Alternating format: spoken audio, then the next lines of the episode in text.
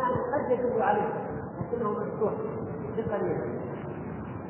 والتأويلات كثيرة جدا كثيرة جدا وبعضها بعضها يدعو يستعد كيف ان امه تقبل هذا.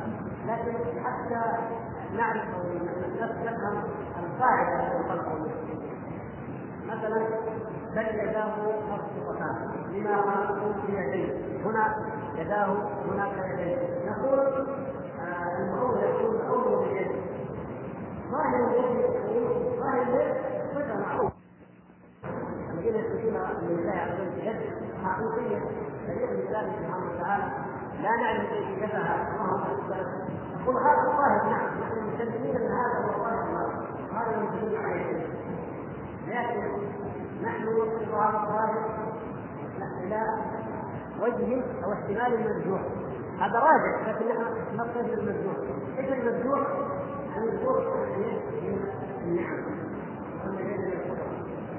ليش ما قال مرجوح؟ يحرف الكلام عن الراجح المرجوح قالوا لقرينة. هناك قرينة. ما هي القرينة؟ قالوا القرينة تنزيه الله عز وجل. القواطع العقليه البراهين العقليه قال على ان الله تعالى ينزه عن الجارحه حتى يقول عن الجارحه والقواعد العقليه أن الله ينزه عن الجوارح واليد فبدا ان ننفيها عن الله. فنطلب اللفظه من الاحتمال الراجح المتبادل الظاهر الذي يعرفه فيه الاقراء إلى احتمال مرجوح إلى قول ضعيف قد قد يقال فيها بوجود هذه القرينة وهي البرهان العقلي البرهان العقلي الاحتمال على تنفيذ الله سبحانه وتعالى. أي من الذي ينزل الله. برهانكم العقلي أو عقولكم ينزل الله عما ذكره هو هو سبحانه وتعالى لم ينزه نفسه حتى تاتوا أنتم تنزهون هذه البراهين. سبحان الله. واول وحرم التاويلات العديده نذكر فقط بعض الامثله لأن الأمور تاتي إلى في الحديث الصحيح في الحديث الصحيح أن الله سبحانه وتعالى يضع قدمه في الماء روايات كثيره فيه وأن أن النار هذا الشيء حتى يضع تبارك وتعالى فيها قدمه وفي رواية جدا كلها في البخاري ورواه مسلم أيضا. قدمه ورجله يضعها في النار تقول خط خط خمسه في إحدى الروايات جاء جاء كلمه الجبار في روايات كثيره يضع الله الرحمن ما يتنظر بهذا نظر روايه واحدة الجبار قدمه. قالوا الجبار اما أنه أحد الملائكة. هو الجبار واما أنه أحد الظلمة من أهل الأرض. أحد الطواغيت كبار الأرض. يعني هذا حتى يضع الله في هذا الجبار طاغوت يضع قدمه ويضع في النار ويقول خط خط قد انتهى وهذا هو الذي أوله في الزويل ابن الزويل وقد رجع عن ذلك. رجع عن التأويل إلى التفسير. على غير من السلف لكن هنا رجع عن السلف الطويل المهم هذا التأويل قال فيه ابن العالم وقال ابن ربيعه عليه أبو حامد الغزالي وموجود هذا في كتابه الموجود عند رجعوا أو أو قالوا بان الجبار إما أن يكون ملك اما ان يكون لماذا هروبا من ان يكون من الله الايات الاخرى ما فيها الا الله الرحمن فكيف تأول كيف تقول لنا عن بعيد قالوا هذا عندنا قرينه عندنا دلاله وهي ان الله تعالى يتنزه عن الافعال يتنزه عن الجوارح وهذا قامت عليه الشرائع العقليه والنتيجه الشرعيه من العقل فنحن ننفذ حديث قبر لما جاء النبي صلى الله عليه وسلم قبر رواه الامام احمد والبخاري ومسلم أيضا وغيره قال إن الله ليس محمد قال إن الله يضع يوم القيامه يضع السماء على إصبع والأرض على إصبع والثرى على إصبع والشجرة على إصبع وبقية الخلائق على إصبع. وفي رواية الإمام أحمد أنه يضع الأرض والسماوات على على هذه على جهة وأشار إلى السبابه ثم استمر بقية الصلاه ففي الحديث فضحك النبي صلى الله عليه وسلم تصديقا لقوله. هكذا نص الحديث. ضحك النبي صلى الله عليه وسلم تصديقا لقوله. ونزلت الآية وما قدر الله حق قدره والأرض جميعا قبضته يوم القيامة. والسماوات سبحانه وتعالى هنا هذا الحبر قال هذا الكلام. والنبي صلى الله عليه وسلم تصديقا لقوله. أن هذا حق. لكن هل كيفية البدعة نقص على ذلك؟ لا أبدا سبحانه وتعالى له من صفات لا يليق به كما أن المخلوق لا يليق به وماذا فهم هؤلاء؟ قالوا أول هذا الحديث من من القرآن قال أن النبي صلى الله عليه وسلم ضحك تعجبا من تشبيه هذا الكافر اليهودي ومن صدق هذا اليهودي الذي يجعل لله أبطالا فضحك النبي صلى الله عليه وسلم تعجبا من كفر هذا الكافر فكيف لأن الإسلام معناه وهو تصديقا لقوله سبحانه تأويلات غريبة. وليس عليها أي دليل إلا أنه كما قال قال في القواعد العقلية وكان في القواعد النبي العقلية على أن هناك قرينة تمنعنا عن أن نقول بظاهر هذا ومن الأدلة على بطلان التأويل على بطلان التأويل ما قاله أبو معاذ يمين شيخ أبو حامد الغزالي أبو معاذ يمين رجع عن مذهب الأشعرية كان هو إمامه وألف كتاب يسمى الرسالة النظامية. مطبوع لكنه قليل التداول قال ابن معاذ رأيت أو طلعت فرأيت السلف مطلقين على عدم التأويل شوف كلام الاعتراف نفسه رأيت السلف مطلقين على عدم التأويل مع كثره اهتمامهم بفروع الشريعة.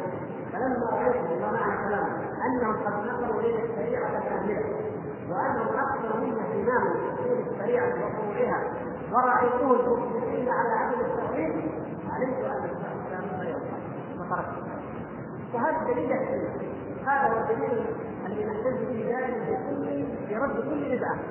أنه لم يكن على عهد النبي صلى الله عليه وسلم. والصحابه لكن يا إخوان قبل أن انتقل إلى موضوع اخر غير التأويل. ينبغي أن نعرف خطر موضوع التأويل. موضوع التأويل أكثر من قضية الاسماء والصفات وإن كانت الاسماء والصفات لأنها تتعلق بالله عز وجل وتوحيد الله فهي ركن مهم وعظيم من ديننا. لكن لا لا يخفى الأمر عند هذا الحد حتى نعرف خطر ونعلم انه لو قلنا بالتأويل سلمنا بمبدأ التأويل لانتقض علينا ديننا كله كله. اصوله وفروعه انتقض ديننا كله. الاصول والفروع إذا قلنا بالتأويل. كيف هذا؟ الرواتب والباطنية. من أسباب قيامهم وتعذيبهم وتطاولهم انتشار التأويل بين المسلمين. لما نحن قلنا من أول الكفار الاستواء من أول القدر من أول كذا قالوا هم طيب نحن أول كمان لماذا تقولون كما تشاءون ونحن لا نقول كما يقول القائل إن الله تعالى أمر المؤمنين وأمر أصحاب محمد صلى الله عليه وسلم أن يذبحوا عائشة من آل أمرهم يذبحوا عائشة ولكنهم أخوه وأمروها عليه وأخذوها كما وتهوا بها ذلك من المؤمنين عليه أين الدليل على ذلك؟ قالوا إن الله يأمركم أن تذبحوا بقرة البقرة كيف تتنحى؟ كيف تكون عائشة؟ إيش الدليل؟ قالوا سبحان الله تأويل من أول مثلا من أول الآية هل يعقل أن الله تعالى هو العظيم الجليل جاء في القرآن بقرة من هذا القدر تمشي على هذه البقرة لا نريد المسلمين ونقضي على هذه المرتدة بنت المرتدة كما يقولون بالله. ونقضي عليها ونذبحها فأمرنا أن نذبحها.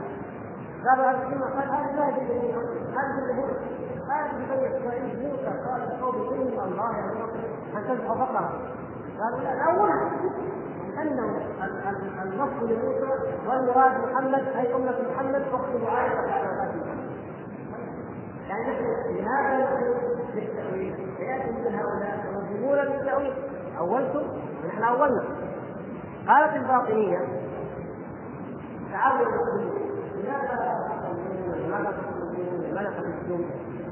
هذا في هذه اركان الاسلام ما تفهموا شيء ما تفهموا شيء هذه تحقيق الصلاه ولا الزكاه ولا فتح هذه اول هذه الايات اول اركانها كيف اولها؟ قالوا صلوات الخمس علي فاطمه والحسن والحسين وإمام الفضل تأويل كيف معنى التأويل؟ أنتم يعني أكثر المسلمين لما قالوا التأويل تمنعون التأويل بمجرد قيام قضية عقلية تجعلنا نبين الفرد عن ظاهره إلى الجمهور صح ولا لا؟ صح قالوا طيب نحن نؤول هذه الأركان الخمسة لأن هؤلاء الائمه الخمسة لا بناء على قانون عقلية بناء على خطر يقين كيف خطر؟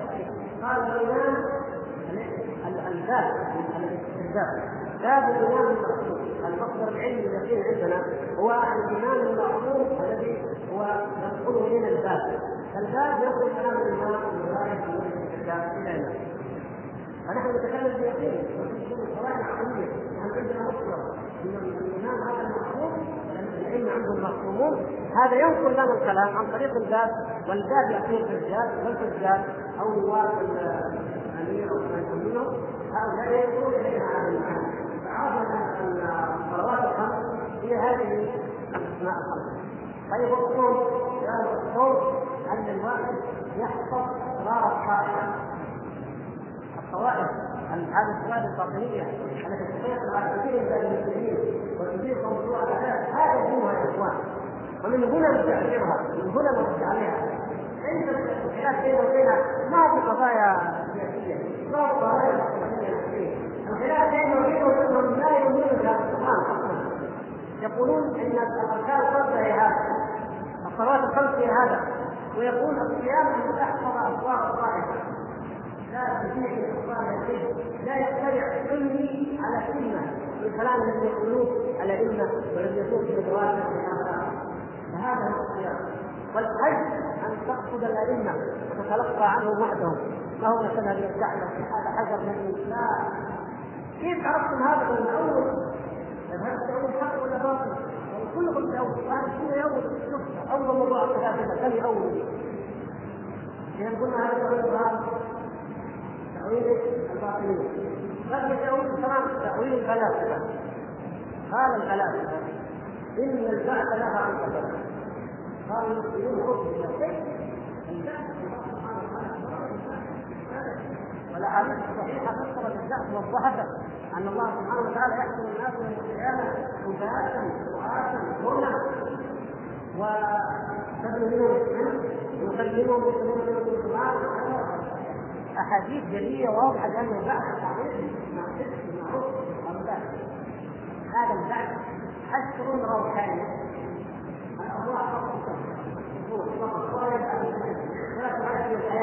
لأن العقل الصغير العقل تدل على انه الانسان ان هذه الجذره بعد أن صارت في الأرض وصارت هباء أنها تعود حيث تشعر لكن هذه الأرواح حشر روحاني ونعيم جنه نعيم روحاني فقط ونعيم الجنة نعيم روحاني فقط كيف تقول هذا الكلام؟ أنتم كفار هذا الكلام تفسيره فيه المؤولة وغير المؤولة. جميعا يفسرون من يقول هذا الكلام. وهو كافر. حتى المؤولة يوافقون على أن هؤلاء كفار لكن يكون علينا حجة ما يجوز علينا يجدون على المؤولين حجة. قالوا أنتم أنتم اولتم حجة اولتم الاستواء اولتم النزول اولتم كذا. نحن اول لا لا؟ نحن أولنا بقليل قال طيب عندنا قواعد عقليه إذا أنتم اولتم بقليل عقليه أو القواعد العقليه أو البراهين العقليه تدل على أن الله تعالى لا يختص بهذه الصفات وأنه منزه عنها لأنه قالها بنفسه في كتابه عن نفسه وقالها رسوله عن عنه تأولوها تنزلوها عنها. نحن أيضا نقول إن هناك مواضع عقليه وهي ما كيف العقل يقول اذا اذا نحن قواطعنا العقليه اقرب إلى الله تعالى انظروا يا اخوان والامثله كثيره لكن نختصرها انظروا إلى جنايه التاويل وخطر التاويل على عقيدته فتحنا هذا لماذا نتحكم في اول كتاب نخرج غيرنا ما يأول البعض ولا يأول الاحكام ولا يأول الدين كله ابدا فكل واحد يأول واذا اولنا وإذا اول جميع القواعد فماذا بقي من القرآن؟ ماذا بقي من؟ ماذا بقي؟ إذا ما الحل؟ الحل هو ما أنا عليه هذا أنزل ما كان عليه صلى الله عليه وسلم واصحابه ولا نتطرق إلى أي باب من أبواب البدع لا التأويل ولا التسليم ولا التحريف ولا أي بدعة من البدع التي وضعها أصحاب الكلام وأسلموا بها عقيدتنا وأسلموا بها ديننا. فهذا الذي كما قال المؤلف رحمه الله أن هذا التأويل قبل وراج لم يكن تأويلا وإلا فهو تحريف فهو زيادة. الله تعالى يقول الرحمن على العرش استوى. ويقول مؤولة الرحمن على العرش استولى. زيادة. زيادة. تأويل لكن لا لا يغير المعنى. وإن كانوا هم يغيروا الآية هم لم يكتبوا في الآية لا. لكن إذا شرحوها بهذا المعنى لم يفهم من حقيقة الآية إنما هو مقصود في المصحف فقط. أما من تفهم به وما تعرف به فهو معنى الذي وهو بهذا الناس. وهكذا. فيقول إنه هذه من أجل ذلك احتاج المؤمنون إلى دفع الشبه يعني من أجل انتشار التأويل وأمثاله يحتاج المسلمون العقائد والتأليف تأليفا أي أن يؤلف تأليفا يرد على هذه العقائد الأصل أننا عندما نقرر عقيدة السلف الصالح مثلا يقول بدل ما نقول ما شرح الصحابه عندنا نقرأ في السنة مثلا. هذا هذا يعرف نحن إلى ان ننشر هذه الطريقة. لما كثرت البدع وكثرت التأويلات وكثرت الحركات فبدانا بدانا في الفرق ان نقاوم مثل انسان ذكر ان نقاوم هذه البدع ونبينها ونحفظها فلا نكتفي بهذا الحق وانما نبين مثله وما يضاده من الباطل يعني هذا هذا معنى انه من أجل ذلك احتاج المؤمنون إلى ايضاح الادله ودفع الشبه الوارده عليه ثم يقول وكل من التحريف هذه قاعدة مهمة. وهذا من انصافه الثالث من عدله وإنصافه رحمه الله تعالى. وقد قال الله تعالى يا أيها الذين آمنوا كونوا قوامين لله شهداء بالقسط ولا يجرمنكم شنآن قوم على أن تعدلوا اعدلوا اقرب التقوى اعدلوا. يقول كل من التحريف والانحراف عن امراته فقد يكون كفرا وقد يكون فسقا قد يكون معصية وقد يكون خطأ. يعني يقول ثلاث مرات الاختصار ثلاث مرات. قد يكون التأويل كفرا؟ مثل ماذا؟ مثل التأويلات الباطنية وتأويلات الفلاسفة وبعض تأويلات التفسير وبعض تأويلات الصحابة هذه يكون التأويل كفرا. كمن يؤول أن الصلوات الخمس لأنها ليس الخمس مثلا. يؤول بانه ادى الاحرام إلى غير ذلك. هذا التأويل كفر من الجميع. صاحبه وقد يكون معصيه يخرج صاحبه في البدعه يحسب على صاحبه بأنه مبتدع وأنه سبحانه وتعالى. وذلك مثل التأويلات التي يسمعها تأويل صفات الله عز وجل مع جملة تكليف الله ومع عدم التعبد الانتهاك على الله أو الانتهاك على الله سبحانه وتعالى. وقد يكون خطا قد يكون التأويل خطا بعض الناس لم يتعمد بالنظر وهذا موجود حتى في بعض كتب التفسير في السنة والجماعه أو كتب الحديث في السنة والجماعه عندما يؤول بعض الصفات خطأ.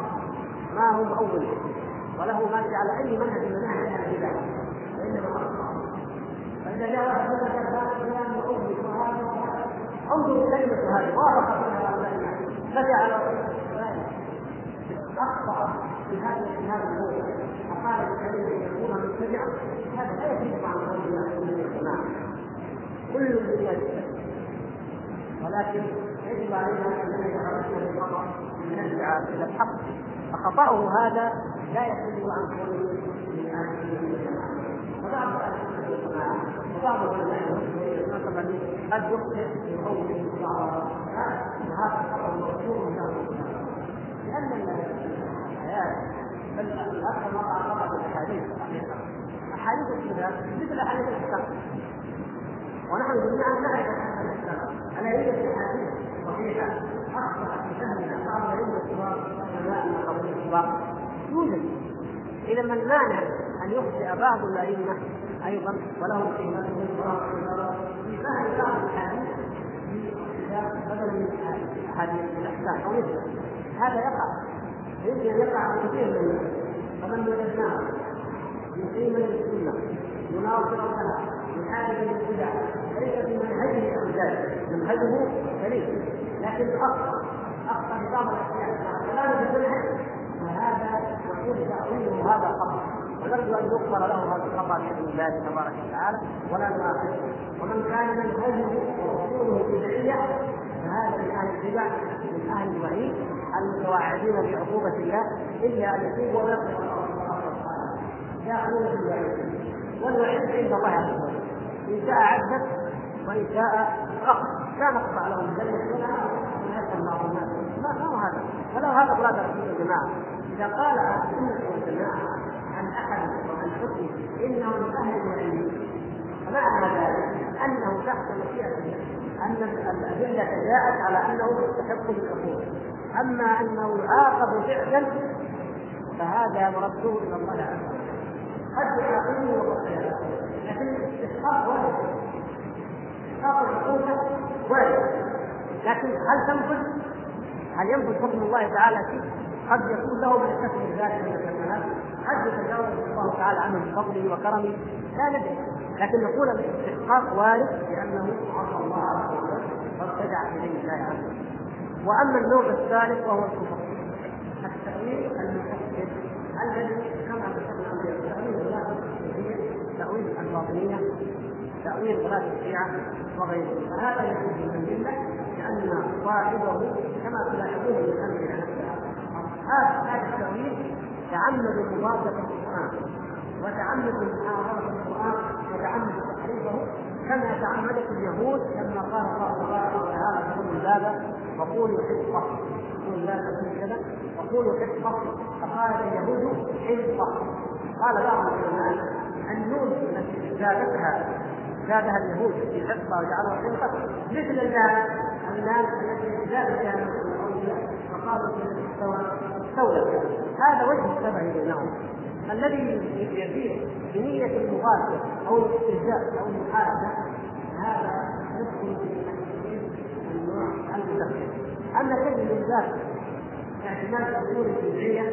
مخطئة فهو يدخل في باب التأويل المبتدع المذموم المتوعد عليه. وأما الذي اصوله صحيحه ولكن يقع منه خطأ يقع من بعض العلماء في سائر النصوص والاحاديث فهذا يسمى وهذا نرجو أن لا يؤاخذ عليه إن شاء الله عند الله تعالى. أما نحن في الدنيا فنبين. ما يمنع هذا؟ نقول العالم الفلاني أخطأ وأول هذا. ونبين ذلك لأن الله عز وجل تعبدنا بنزول الحق. ولا نصدق أحد من الرجال وليس هناك أحد. كلامه كله حجه صواب إلا محمد صلى الله عليه وسلم. أما مع ذلك فإن كلامه مبين وخطأه مقال لكن لا ننتقص من قدره ولا نخرجه من جماعة. أهل السنة والجماعة.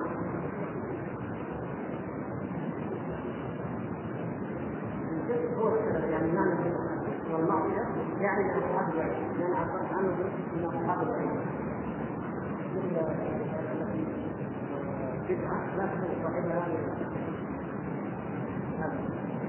فنترك الفرصه لاخواننا الذين يريدون ان يتوظفوا وان يكمل على الاسئله ان كانت هناك اسئله وصلى الله على وسلم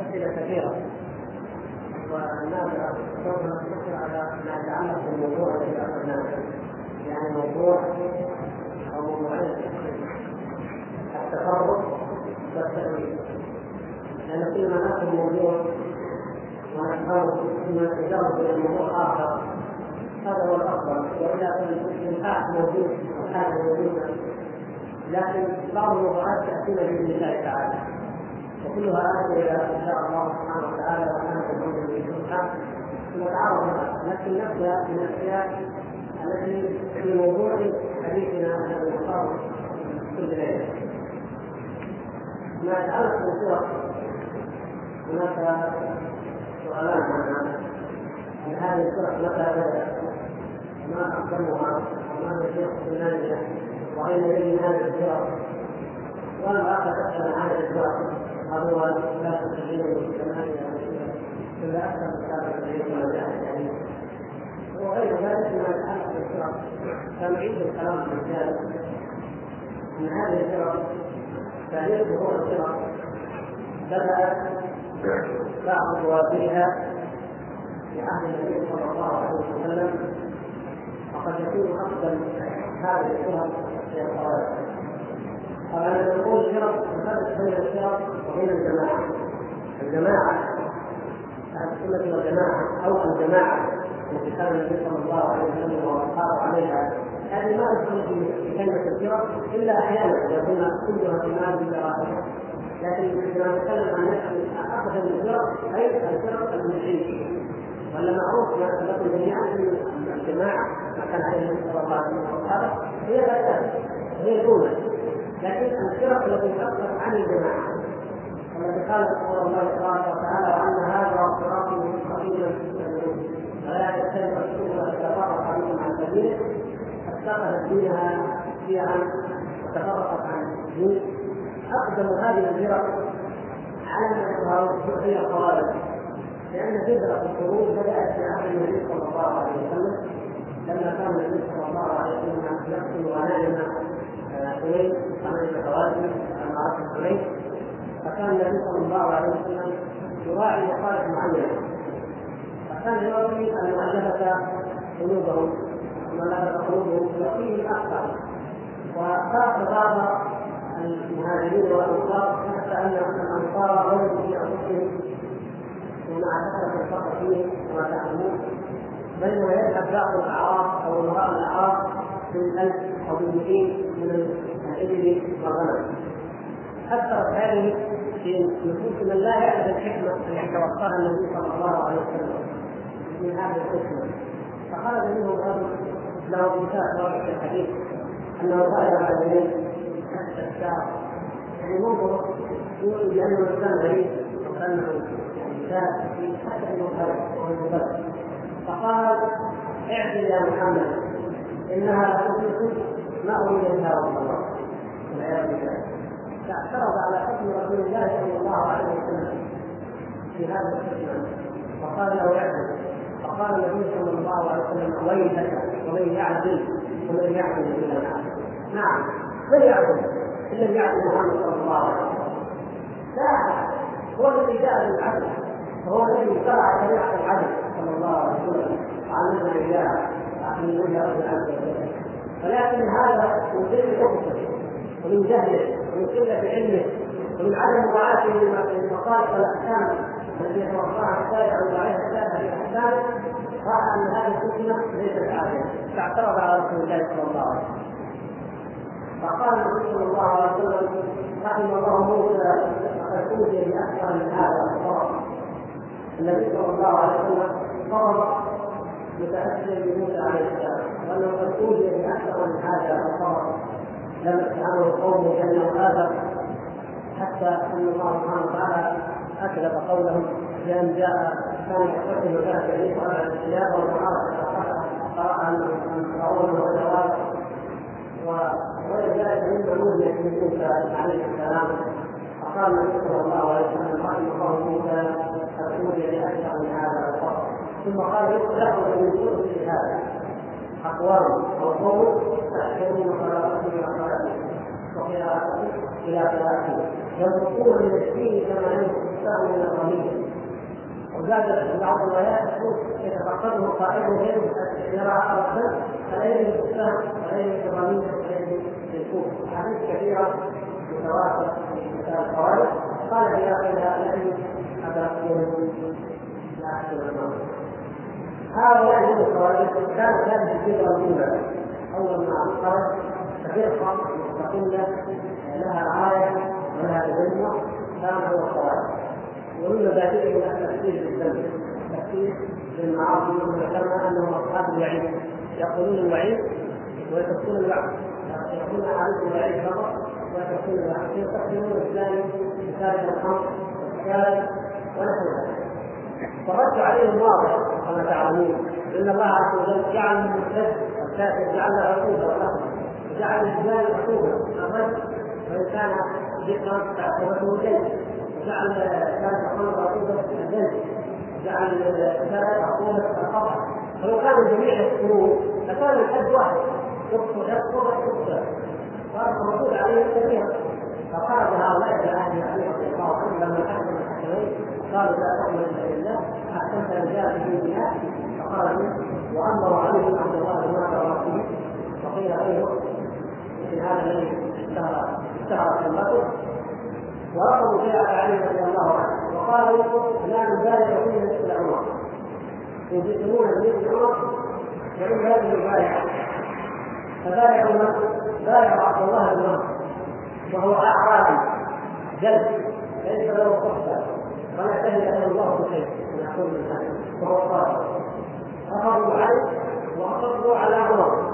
ما جاء عمر؟ بايع عبد الله إذا نظر يعني هذا يعطينا كيف يفكر الخوارج كيف يتبع الخوارج قسم كما رسول الله صلى الله عليه وسلم ما كذب علي امير المؤمنين ما يعلم. لكن لما يظهرون يعلمون كيف يقسمون من يولون هنا يأتي يأتي المحك النظريات المثاليه يمكن تكون يعني الواقع تكون جيد فكيف كان؟ لما ظهرت الخوارج وصفوا ان يقالوا احسنت الحكمين كما كذلك ظهر الشيعه الشيعه كثيرا ظهر يعني كانت تمثل التعقيد. لكن التشيع التشيع النظريه الاولى موجوده منذ ان قال عبد الله بن سبأ الذي حدث تسميه الشيعه معروف عبد الله بن اليهودي منذ أن كان وكان إلى اثار الفتنه على عثمان رضي الله عنه وقتل عثمان والدين موجود لذلك الفرقه موجوده لكن انها تخلق فرقه واضحه عندما خرج الخوارج كفروا عليه فخرجوا هم وانه له عليه رضي الله عنه وكانت الشيعه ثلاثة اقسام كانوا ثلاثة اقسام الغاليه المؤلهه يسمونها أو المؤلهه الذين غلوا في علي رضي الله عنه وقالوا أنت أنت قالوا انت قالوا انت الله وكذبوا له هؤلاء الذين أنزلوا عليه. وهؤلاء أمر علي رضي الله عنه بإطلاقهم وهذا منهم أقوال سبب من ابناء الاهل وهناك دين والفرقة الثانية السبابة. الفرقة الثانية منهم السبابة الذين يسبون ويكتمون السيفين هم لم من الاسلام وينكروا الدين لكن اولادوا عليه لكنهم يسبون الشيخين على وعمر رضي الله وقد قال بعض العلماء أن يسب الشيخين كفر. ولو تامله المتامل ووجد أن لذلك اصل لأن هذا هذا ثم اعلم من ذلك. وهنا كما قال عليه بن حسين زين العابدين نفسه الذي الله. قال كيف أحبهما وهما وفي غايته وفي غايته الذي يحب في غير النبي صلى الله عليه وسلم وصدق رسول الله صلى الله عليه. وسلم الذي يقول ان أبا بكر عدو للاسلام منافق كذاب فهو متهم الله. ومتهم للامه كلها. هذا المنافق عدو الإسلام. يولى ولي النبي صلى الله عليه وسلم الصلاة.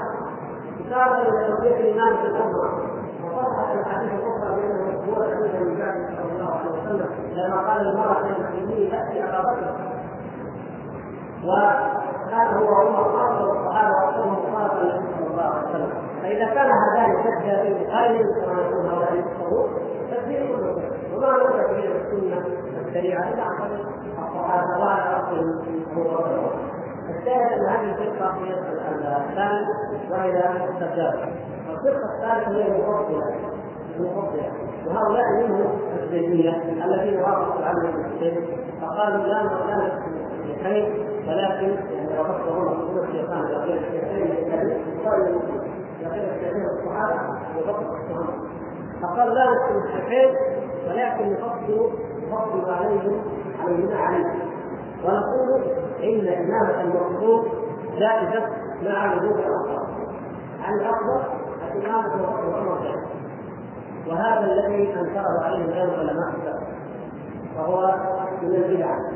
ويكفينا أن هذا بدعه انه صح عن علي رضي الله عنه علي رضي الله عنه يحكي قال لا لا اوتى بأحد فضلني على أبي بكر إلا جلسته حتى الكليه ثمانين. جلسه هو بنفسه رضي الله عنه. كان يجلس وقال عليه رضي الله عنه البخاري والله ما من رجل ولدت انني ألقى الله بعمله إلا هذا. هذا فيه عمر الله عنه يود علي أن يلقى الله بعمل عمر. وهو مقر بانه افضل وهذا هذا معروف ومشهور وواقع عن الصحابه الشاهد ان الفقه الثاني شرع الصحابه يتذكر ثم قال يكون شيعه لما استقطعوا الخوارج وكفروا صاحب الذنب اي أي ذنب كفروا كفروا صاحب الخمر والزاني والفاعل مثل ما قلنا. خرج منهم نفس الخوارج في الاصل كانوا منهم فرقه فقال ما نكفر أحد ما لم يقل لا اله الا الله كانوا مع الخوارج مثل معهم فتره أو غلو كثير. رجعوا إلى غلو آخر كبير قالوا لا أبدا. ما يقل لا إله إلا الله.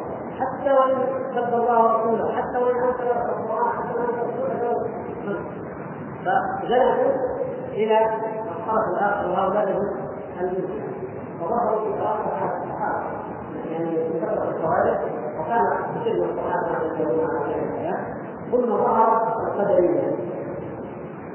القدرية ظهرت مثل في عراق عن الصحابه رضوان الله تعالى عليهم لتأثير أو لتأثير النصارى الذين كانوا في الشام والذين كانوا خارجا من كما في الصدر وقوة الصدر كان واحدا عند وجودهم عن قبول المسلمين وقال به نحو الإسلام ولذلك يمكن في صحيح مسلم وفي غيره.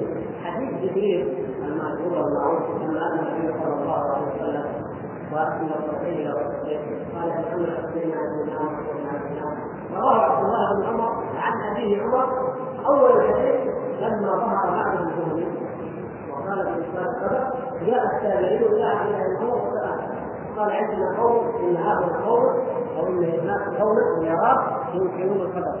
فقال له حدثني ذكر حديث عمر ثم ذكر حديث جبريل الذي يدل على أن الإيمان بالقدر هو احد أركان الإيمان. الشاهد أن حديث هذا دليل على أن القدرية ظهرت في عهد الله. ابن عمر رضي الله عنه في اواخر العهد الخوارج والشيعه والمرجئه والقدريه هذه الفرق ظهرت جميعا في عهد الصحابه عنهم هذه الفرق الاربعه في اصول الفرق تشعبت منها فرق كثيره ثم ظهرت بعد ذلك المعتزله في فضل على راس المئه ظهرت المعتزله كانت أكثر الحكم الفصل فجاء حديث عن الكبيره ولذلك سبب ان العقيده التاريخ تؤمن الافكار انهم يحدثوا الحسن البصري وصرحوا لما قال الحكم الفترة الكبيره غير ما وهم في الحقيقة امتداد ذكر القواعد المعتزله امتداد ذكر القواعد لكنهم لا يقولون ان الحكم الكبيره يخرج من المله قالوا يخرج من الاسلام ولا هو في المنزله بين المسلمين والمسلمين حدثنا الاحاديث والايات التي في المؤمنين ما تنطبق عليهم وجدنا الايات الحادثه في الكافرين ما تنطبق عليهم فالفرقه في المنزله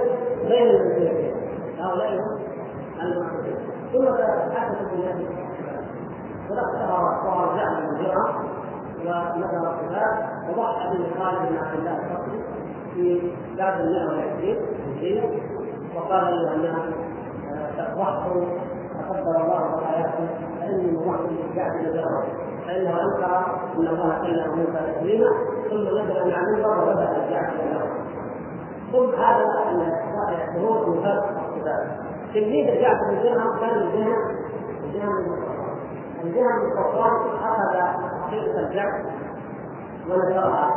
فخرج في ثوره احد الثواب وهي ثوره اليوميه واقع اليومي كانت 168 كان فخرج مع الحارث بن سويد وكان كاتبا له وذكر المنزله المواقع. لأنه كان ينفي جميع الصفات عن الله وكان في نفس الوقت مرجع يقول إن الإيمان هو المعرفة القلبية. فقط من عرف الله قلبه فهو مؤمن كما يقول هذا المرجع من الجهل أكثر المرجئه وينظر لأن ابليس يعرف بقلبه. بل بلسانه قال فليحتسبك لو يده اجمعين رب ما يعرف الله فهذا يعني اشد انواع الاشياء وهذا نفع صفات الله عز وجل والاسباب من اسباب الكلام يعني مثلا الإنسان من القران أخذ مثال لذلك كان القرآن جاء هذا الكلام كان الإنسان يجادل في الجدل بلا علم. يجادل بغير علم. لم يتفرق ولم يقاتل العلماء. ولم يقرا كتب العلم ولم يحفظ من كتاب الله وسنه رسوله إنما كان يجادل يجادل فقط. فجاءه قوم من الملوك من اقطاب الخطاب ملوك لكن عندهم فلسفات وعندهم كلام ملغلق فقالوا جينا نناظرهم جينا نجادل المسلمين. نرى ما عندهم من عنده الحق ومن عنده باطل فهذه ما يخدع فيها كثير من الناس. اذا ذهبت إلى دين العلم له هؤلاء كفار هل من الضرورة لابد أن يكون اعلان ان نحن موجودين من هذا المعاد عقول وأن يتساهل فيه حتى يدري أن على الصواب على باطل. وإلا لا يؤمن به كانوا معامله هؤلاء الناس. إنهم إما أن تقام عليهم الحجه من العالم المتمكن فاما أن يسلموا الجهل وإما أن يقبلوا اوصافهم بهذا الإسلام. لكن الجهل الجهل يكلف علم عن المخلوق لا ضرر بل مخلوق فقالوا له قسم اخر ما هو رب هذا؟ هل رايت؟ هل لبست؟ هل تمست؟ هؤلاء عندهم هذه القواعد وهذا الاسلوب ما تؤمن إلا بشيء اسلوب أو كلمة الجهل لا إيمان ولا فهم ولا تاخذ العلماء مثل قول بعض العلماء وكذا لا راح بعده ترك العنف والبر وبقي 40 يوم تفكر تفكر تفكر يوم ما يستطيع ان يفرق الصلاه هذه الصلاه ثم خرج عرفت الباب قالوا ما هو؟ قال هو كالهواء مثل هذا الهواء ليس له اي صفه لا يلمس ولا يتأمل مثل الهواء موجود لكن لا يلمس حتى يرد عليه ونتج عن ذلك نفي صفات الله ثم ظهر بعد الذي وهو يهود. لم لم يلقى الجهل لكن بقي تلاميذ تلاميذ الجهل. وذكر النبي عنه المذهب أكثر. ثم تلقى عنه ابن سلال جواب ابن سلال وابن سلال هو المؤسس الحقيقي للمذهب المسمى المذهب الاشعريه ولذلك هجره الإمام أحمد رحمه الله تعالى حتى إنه ان الناس لم يصلي عليه إلا عن الطلاب لأنه قال من الكلام والكلام النفسي وافق مقاله فكر ومقاله جهل لكن قال ما يمكن جميع الصفات كما قال جهل من الهوى كذا لا يثبت ما يثبته العقل وينفي ما ينفيه العقل حتى لو يثبت وهذا الذي ورثه ورثه الاشعريه والماتريديه فقالوا ما قامت القواطع العقليه على اثباته وهو الحياة والسمع والبصر والإرادة. والكلام والكلام الذي يقول هذه يثبتها والقدر وما يثبتون بعضها أو هذه يدل العقل على إثباته وأما الاخرى فالعقل يحكم باستحالتها بحق الله تعالى. فلا نثبتها لله وأصل هذا العقل كله عقل الجهل لما في ذاك البيت 40 يوما. وهذا انتهى في الفراق القدرين لهم شجاعة فكان من القدرين الاولاد الذين يدخلون العلم. ومن انكر علم الله من الاشياء كفر هؤلاء أكثر انواع القدريه الكفار الذين أنكروا أن الله يعلم ما سيفعله العبد لأنه قال كان يعلم أنه سيعصيه اذا هو قدر عليه المعصيه اذا هو رغب بالمعصيه اذا كيف يجازيه عليه. هكذا سوى لهم الشيطان. والله سبحانه وتعالى أخبرنا عن هذه الحجة قديمة قديمة. وقال في ذلك وشاء الله ما اخرجنا ولا اباؤنا ما اخرجنا ولا اباؤنا وقال سيقول إلى الأنعام وقال إلى في النحل. لو شاء الله ما اخرج طبيعيا ومشهورا ثلاث مواضع من كتاب الله يذكر الله عز وجل شبهه المشركين وانهم يقولون لو شاء الله ما اشركنا ولا اباؤنا ولا حرمنا من شيء. فيقول الله جل ذلك كذب الذين من قبلهم في سورة الأنعام. كذلك كذب الذين من قبلهم بان قالوا ان البلاغ مطلوب ولقد بعثنا في كل امه رسولا ان يعبدوا الله ويحبوا الطاغوت وقال في الانعام كلها بالله الحجه البالغه ولو شاء اجمعين ثم قال قل تعالى واتلوا ما حرم ربكم فالله تعالى ذكر هذه الشبهات ورد عليها وذكر انها شبهات للمشركين ورد عليها بانه لو كان لو كان يلزم من انه اراد الشيء بمعنى قضاء وقدره أنه راض به لما ارسل الأنبياء ولما اقام الحجه البالغة. فإن ارسال الأنبياء معناه أنكم ستفعلون أفعالا الله قدر انكم تعملوها لأنه لا يفعل شيئا لما قدره الله. لكن الله سبحانه وتعالى ارسل اليهم